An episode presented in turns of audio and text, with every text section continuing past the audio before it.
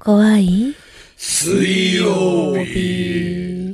公開録音第3回目。第3回目です。はい、はい始まりました。 9月に。も入りましてね。 9月にもなったというのに見てください。はい同じお客さんが3万人も詰めか けて、3階のテラスまでいっぱいですよ。はい、手振っりて。わああ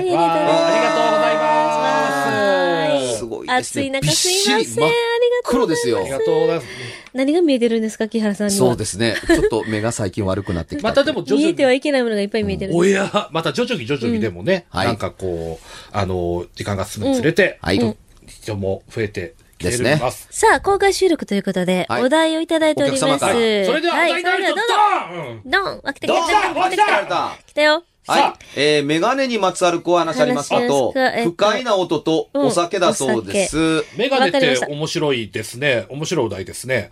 そうですね。まあ、あんまないですね。メガネ、メガネいメきガネもます行きましょかう。メガネ行きましょう。あメガの、ネ我々の中でメガネっ子は、あの、ディレクターだけなんですけれどもね、我々は誰も、あのー、メガネと階段と怪異な体験というのは、はいあの、一見無縁なように見えたりします。うん。うん。うんなんと言ってもね、あのーこう実に奇妙なことだったりするんですけども、はいあのーこの世ならざるものの、あの、まあ、通俗的に言われる幽霊と呼ばれるものの目撃目撃談の中がね、メガネをかけてる、あの、男とか女とかが現れるという例が非常に少ないんですよ。聞いたことはないですあよーね。そういえば。ほぼないです。特徴としてはね、メガネかけてたって聞いたことですよね。全くないわけではないんですけれども、うんあのーほぼないです、うひょっとすると生前にはかけられていたのかもわからないですけれども、うんあの、死後現れたとされる目撃談からしてメガネをかけてきたという事例というのは、はいあの、少なくとも僕の事例では少なかったりするんですね。うん一方、あの、目撃という点でメガネは思わぬ効果を発揮する場合があったりするんですよ。例えば。そ何が言いたいかというとね、はい。あのー少々メガネ外したぐらいでは、あのーあまり物が識別できなくなるっていう、そんなレベルではなくて、もうメガネ外したらもうぼやけて何も見えへんはいうんっていう、まあ、あのー強い乱視の方。うん。で、大概ね、あの、寝るときはメガネ外します。まあそうですね。枕元に置いて。はい。つまりね、あの、その方が夜中にふっと目が覚めたら、ぼやけてメガネメガネうんうん。という漫画でよくありがちな条件になるんですよ。うん。だからこそなんですけれども、ここで威力を発揮するんですね。あの、夜中寝ていて、ん物音がしたから、ふっと目が覚めた足元に、女性が立っている。うん。これがね、ああ、綺麗な女の人や。と素直に思える人だったんですって。まあ、人の好みにもよりますがっていう話はまあ置いといて、ああ、綺麗な人や。って。面白いもんですね。あの、綺麗な人だと思うと一瞬見とれてちょっと嬉しい。自分一人の部屋に人が入るわけ、入れるわけなどないといううん。不思議さ、奇妙さ、おかしさより前に、あ、綺麗な人やと思うと、一人暮らしの男の子は、ちょっと嬉しい。あ、綺麗な女の人や。と言っても、何秒もない刹那の一瞬ですよ。はいあ、綺麗な女の人や。周りが暗い以上に、その中でうっすらと見えているもの、例えば外の明かりで見えているカーテンなどが、みんなぼやけてるんはい。乱視なので、ぼやけてるっていうか、もうなんか、うわんわんしてる状態はいはいはいはい。ですね。あの、んなんかこう、カーテンという形をなさず、ぼんやりした、後ろが、背景が光ってるっていうみたいな。うん。その中でね、女の人だけがはっきり見える。あの、裸眼で、この距離を、目鼻たちが綺麗だと分かるほどちゃんと女の人が立ってるという姿なんか、うん。もう、あの、15、6年ほども見たことがない。はい。そのメガネをかけ始めた頃から、うん裸眼でき、あの、そのままの人間が、しかも周りはボケたまま。一瞬、そそれにゾクッとする。あの、起きた瞬間だから、綺麗と思うのが先で、裸眼であると気がつくことが後だったりするんですよ。ああ。これ、いわゆる、お化けちゃうのってこんなとこに女の人がいるわけがないから。うんうんうんいや、そんなはずはない。うん確かめようと思って、枕元こうやって、メガネを、デュワッとばかりに、かけると、女の人が、周りがはっきり見て女の人が、ぼやんとぼやけて、ふっと消えてなくなった。というのを目撃された方がいた。メガネをかけてないとぼやけてないのに、メガネをかけてはっきり見えるはずのものが、うんはっきり見えなくなったのか、うん消える寸前だったから、一瞬霧のように見えたのなって、んなったことをそのぼやけたと取ったのかというのはわからないんですが、よく見えるようになったら消えてなくなった。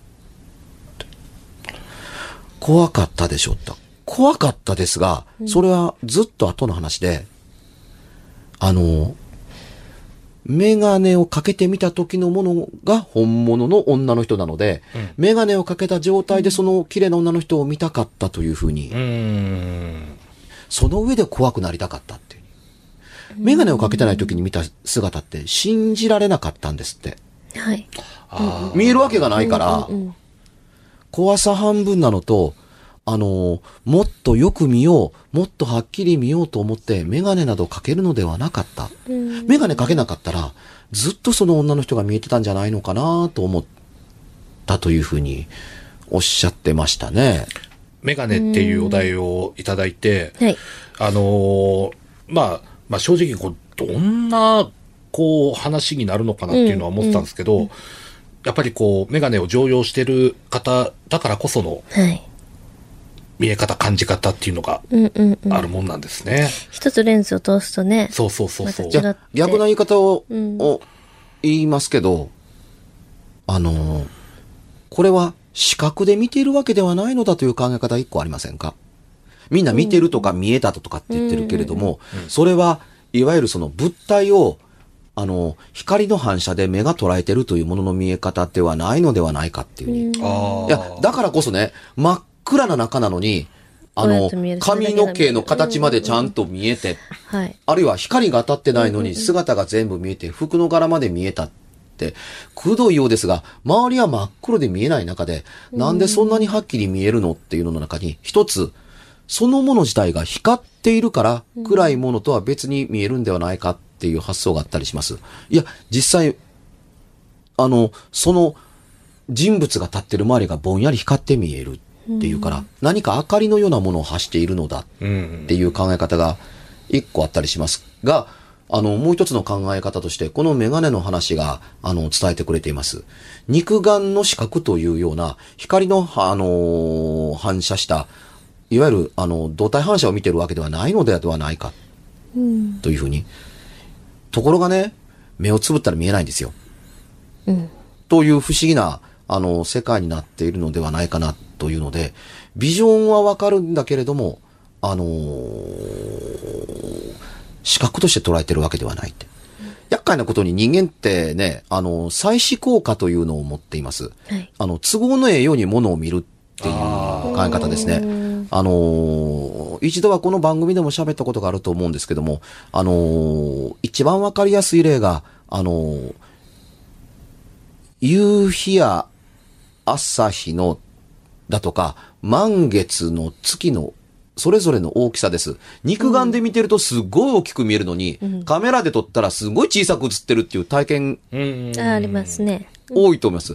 どう見ても今撮った瞬間の太陽はこんなちっちゃいのに、今見ている自分はすごい大きな太陽を見ているというところだったりするんですね。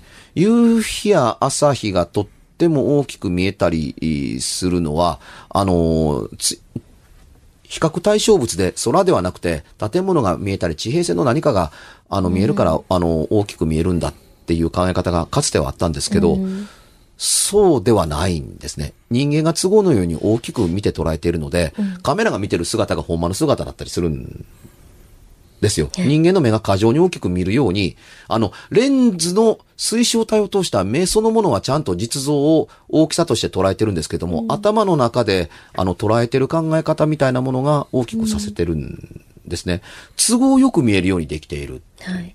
同じように、あの、横棒が2本並んでいて、その下に丸いものが1個あると、うん三角形の構成すると人は顔だっていうふうに認識するようにできてるんですね。あ外敵をちょっとでも早く、あの、知るために、あの、外敵の顔に近いようなもの、同類のものを早く識別できるように、あの、配置具合でものを識別するようにできてたりするんですよ。だから、ぼやけた画像や木の葉っぱの木漏れ日の中の、あの、停止された写真の中に人は顔を見たりするわけですね。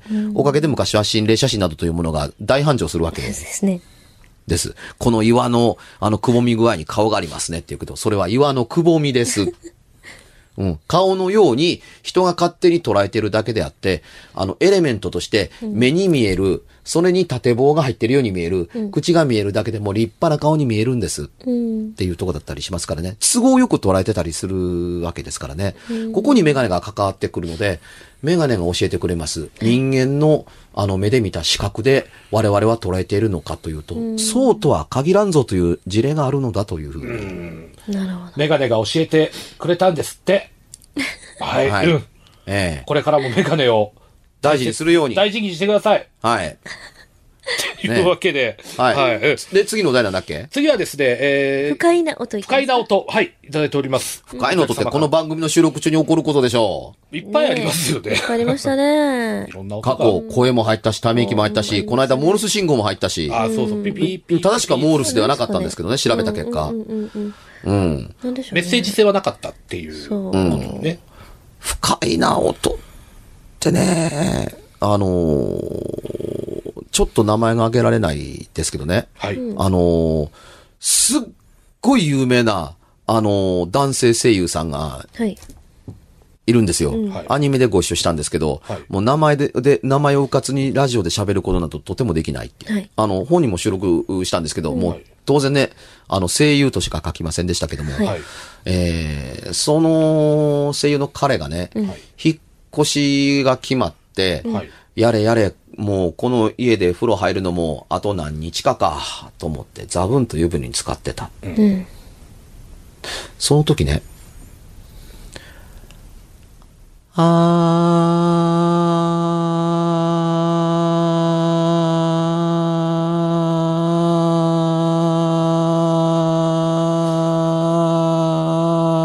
あーと、女の人の発声練習の声が遠くから聞こえてくるのが、わかった。うん。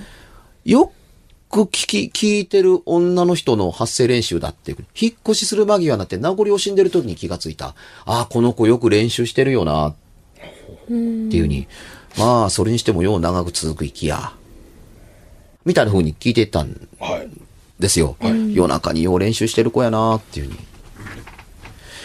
ずっと聞こえてるんで、それ。はい。で、考えれば考えるほどふと思ったって。夜中にこんなとこまで聞こえる声で練習したら、周りはうるさかろうに、よくもまあ苦情も出ないまんま、あのーここまで来たな、っていうのと、いや、待てよ。部屋の中で聞いた覚えがない。いっつも俺が聞いてるこの女の子の声って、風呂場で聞いてる。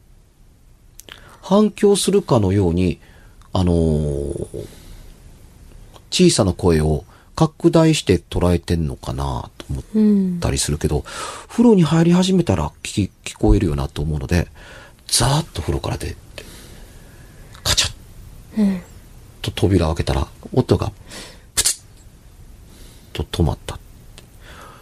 全部閉めて風呂に入った時だけ聞こえる。考えてみたら入った時間はバラバラ。待てよ。そ、この音の響き具合からずっと外からね、うっすらと聞こえる音だと長い間思ってたけれども、これ俺の風呂の中だけで聞こえてる女の声ちゃうのかと思うと、怖くなって、あと一週間で引っ越しできるというその時にうん。気づいてよかった。うん。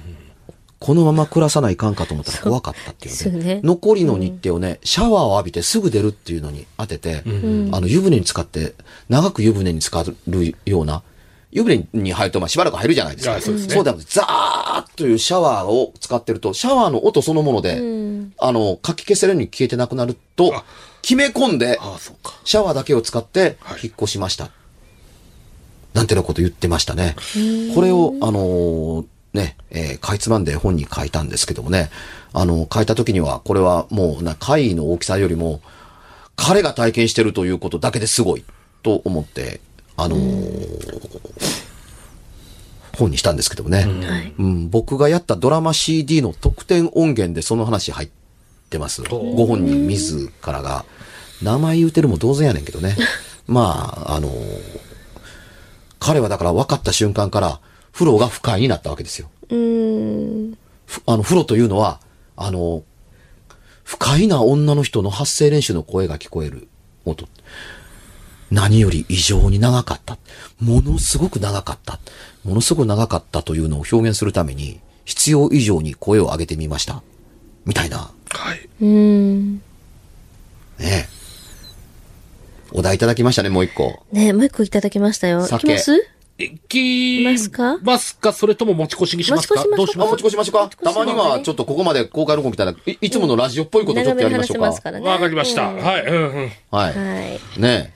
たまたま通りかかったら、ラジオ監査しか私聞いてないんですけれども、たまたま通りかかったら、あの、一人暮らしを始めて、聞き始めて怖い思いしてる怖い水曜日の公開収録に、あの、出くわしてよかったですって女の人いましたよね、かんちゃそん。うそうそう。さっきね、あ本当声かけていただいたんですえよー。知らな、知らずに来て、本当うにん、いつも聞いてる番組やってて嬉しいですって、一人で聞いてたら怖いですね、嬉しいね。と言ってくれました。確かにね、放送実際の放送時間考えたらね、うん家で一人で聞いてたら怖いやろうなってそうでいすう。よかさって言っただけでも、はっうんてなそりうますよねそうそうそうそうそう。今日お客さんは公開収録見てて、はいこんな怖い顔をしたプロレスラーが喋ってるんやというのを聞いて怖い思いしてるかもしれま せんよ。あのーそういう方います実際に。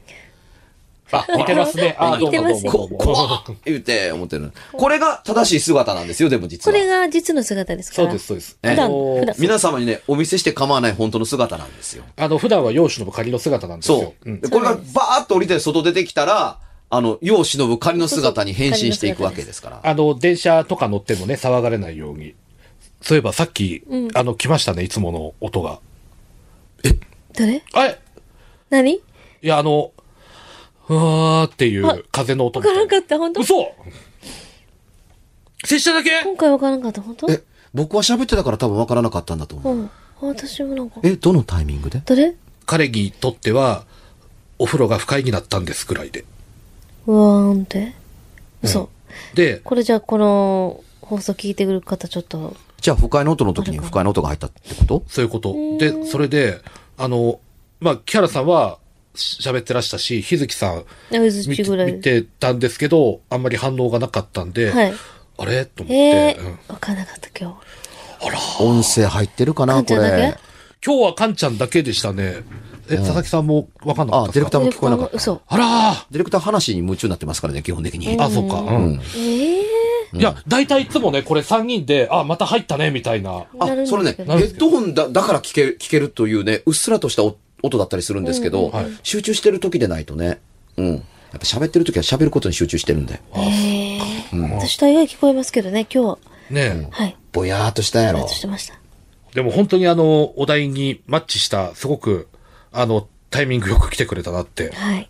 今回ばかりは思いました。ううんん。収録の時に怒ってもらわんとね、いつそうもですねよ、ラジオに異音が入ってるのをお前らだけで作って騒いでるよそと思うっそんなた思われらるとね、放送局でですからね、ねそん、公共放送でそんな不真面目なことは絶対やってませんから。そうですよ。はい。台本もないです。ないですし、そんな音入ったら商売になりませんよ、ラジオ局は。本当全でくですすね。。我々人間としてはふざけてますけど、仕事は一応なんとか頑張って正しくやろうと思っていますので。このマイクが一人でに、うわって動いたこともあるんですからね。これね、動でしょかないんですよ。ほんまびっくりしたよ、あれ。み見てる前で。えってなったよね。そう。最初の頃ね。ここ、つあ重いそうですからね始まって、番組始まってまだ最初のそ頃。うそうそうそう。重スプたリいングもし、ついこてれるしスプリンねグ。ついてるから動かない動んでかなすいんよで。すけどね。あれ動いた時はびっくりした。なんでって思ったね。そう。だから、こう、本当に動かそうと思って動かさない限りこれ動かないですかシらーンってなったもんね、一瞬。いやね。、きっとね、この放送をお聞きいただいている皆さんのところにもね、この放送をやってる時に限ってこんなことが起こりますとか、こんな音聞こえますみたいなことがね、あるんちゃうかな。たまにね、お便りでね。そうですありねました聞いてる時にこんなことがありましたみたいな、またあったらね、番組の方にお寄せいただけたらと思うんですけどね。ねえ、まあ記録に取れるのが一番嬉しかったりするんですけどね。そうですね。あの、定点カメラ置いて、うん。壊水が始まった時に画像撮り始めて、音声と一緒に、んなら回も一緒に撮れるみたいなことがあったら、嬉しいんですけどね。ちょいやっとお手間ですけどね、そういうのが取れたら我々としては非常に嬉しい。ーねえ。告知、えーとですね、9月のですね、10日と11日、はい。 2days でですね、えー大阪の、えーナンバーワンサブカルチャースポット、みそのユニバースで、えーキャットファイト、えー CPE と、そして、えー西口プロレス、うん2日続けて別々の団体にですね、はいえー出演するんですが、はいえーこれは、あの、まあ、CPE の方、まあ、キャットファイトという、これはもうまたちょっと、プロレスとはまたちょっと違った特殊なジャンルなんですけれども、女の子同士の戦いですよね。さようでございます。ですので、あの、ちょっとあの、えー、入場に年齢制限があったりですとかね。ちょっと。あそうなんですねはい。あの、お子様はちょっとごめんなさいとかですね。かたや、あの、西口プロレスの方はですね、あの、芸人さんがですね、繰り広げるですね、あの、プロレス愛に満ち溢れた、はい大会だったりしますので、しかもあの、西口プロレスのメンバーが全員、それこそアントニオ・小猪木や長州小力なども、はい有名どころも参戦ということでですね、えーそのどちらにも松山勘十郎出ますの出るで、んですねはい。えー、ナンバー、みそのユニバースでございますんで、お近くの方はぜひともお越しいただけたらと思います。松山勘十郎で検索したら、いろいろ情報等をまとめたブログなどもございますので、ぜひ、SNS もいろいろやっておりますんで、何かしらの形でコンタクトを取っていただければ教えます。はいはい。はい。わかりました。はい。あ私はいよいよ発売1ヶ月を切りましたけれども、はいえー講談社からこういう本をうんお10月のそうです5日に発売します。えーこれ、ここにね、プルーフ本っていう見本本ができてるんですけれどもね、もう一つのバルス、宮崎駿と天空の城ラピュタの時代という、あの、本を書きました。お天空の城ラピュタは、いかにして宮崎駿は苦心惨憺して作ったのかということを、を書き綴った、えーいわばまあ、ドキュメントですね。ノンフィクションです。あのー映画を見てると、当たり前のように、あの、オートモビルというのに乗って、えー、ドーラ一家がやってきますけれども、はいはいはいもともとオートモビルは出てくる予定ではなかったん、オートモビルではなかったんです。えー、という話だとか、えー、冒頭でシータが、あの、落下するまでのドラマって、あの、4タイプあった。絵コンって書いてはやめ、絵コンって書いてはやめというので、えー、ちゃんと書いでは、聖書してるにもかかわらずやめというので、えー聖書して使われなかったのが4タイプと、そのベースになった1タイプのドラマの出だしがあった。最低でもはっきり分かってて、こんなとこでお話できるのはあれです。あの、シータに食べ物出すんですけどね、食べろみたいな感じで出すんですけどね、最初はね、ローストチキンやったんです。うん。 1話丸々の。で、ローストビーフになるんですけどね。まあ、最後にはパンと水になるっていう流れだったり、あの、本編では喋ってないんですけど、すあの、一番最初の時に作られた絵コンテでは、ムスカ喋ってるんです、冒頭から。などというような話をを交えて、あのー天空の城ラピュタって、あのー1986年の8月2日、今から30年前の8月2日に公開したんですけど、完成したのが7月23日、わずか10日前に完成したんです。この映画は間に合わないって言われ続けた中で、あのーいや、絶対に間に合わせるという現場が頑張った話を一冊の本に、あのー素晴らしいまとめました。えー、ぜひとも初版で買ってください。多分、すごい勢いでなくなるのではないかなと思っているの初で。版ですよ、皆さん。え、もう一つのバルス、宮崎駿と天空の城ラピュタ、えー、の時代、10月5日発売ですですので、どうかよろしくお願いします。はい。素晴らしい。はい。はい。私の方はですね、9月はそうですね、22日、これ祭日の日ですね。秋フェスということで、えっ、と、大阪の街が、えっ、と、サーキットイベントになります。音楽の。そこの中にも出演、え2箇所ほどしますので、まあ、これはまあ、日月横でまた、検検索索してください。はいうん